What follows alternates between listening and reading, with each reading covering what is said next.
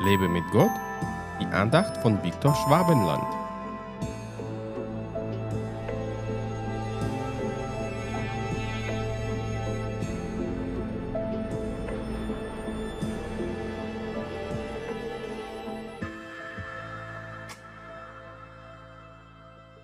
Wenn ein Weiser mit einem Toren rechtet, so tobt dieser und lacht, aber es gibt keine Ruhe. Sprüche 29, Vers 9. Was wäre das für ein Leben ohne Streit und ohne Diskussionen? Wenn jeder die gleiche Meinung hätte wie alle anderen, hätten wir dann eine friedliche Gesellschaft? Auf keinen Fall, auch wenn das zur Agenda des Antichristen gehört, der vermeintlichen Frieden auf Erden errichten soll.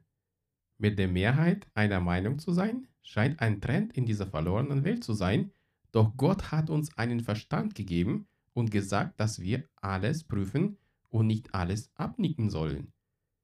Wer die Weisheit Gottes im Herzen hat und sein Wort gut kennt, wird oft ausgelacht und verleugnet. Aber das ist eine normale Reaktion dieser Welt, weil wir nicht von dieser Welt sind.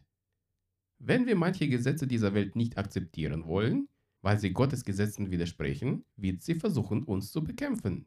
Fürchten brauchen wir uns nicht, denn unser Gott ist stärker als alle Mächte dieser Welt zusammen. Wir brauchen dennoch viel Weisheit, um nicht in törichte Diskussionen eingewickelt zu sein und unsere Worte nicht vor die Säue zu werfen.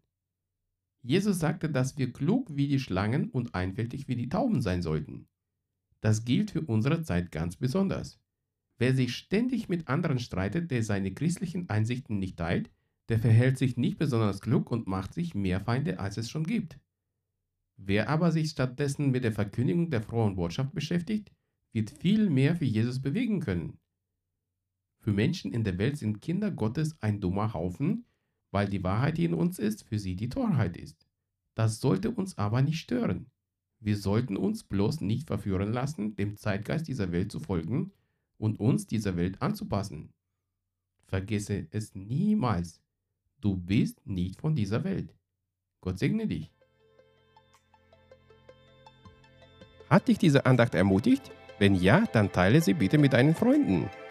Und abonniere meinen Podcast und meinen Blog www.lebemitgott.de. Ich würde mich sehr freuen, wenn du meine Dienste auch finanziell unterstützt. Weitere Infos dazu findest du unter www.viktorschwabenland.de-spende. Ich danke dir und wünsche dir gottesreichen Segen.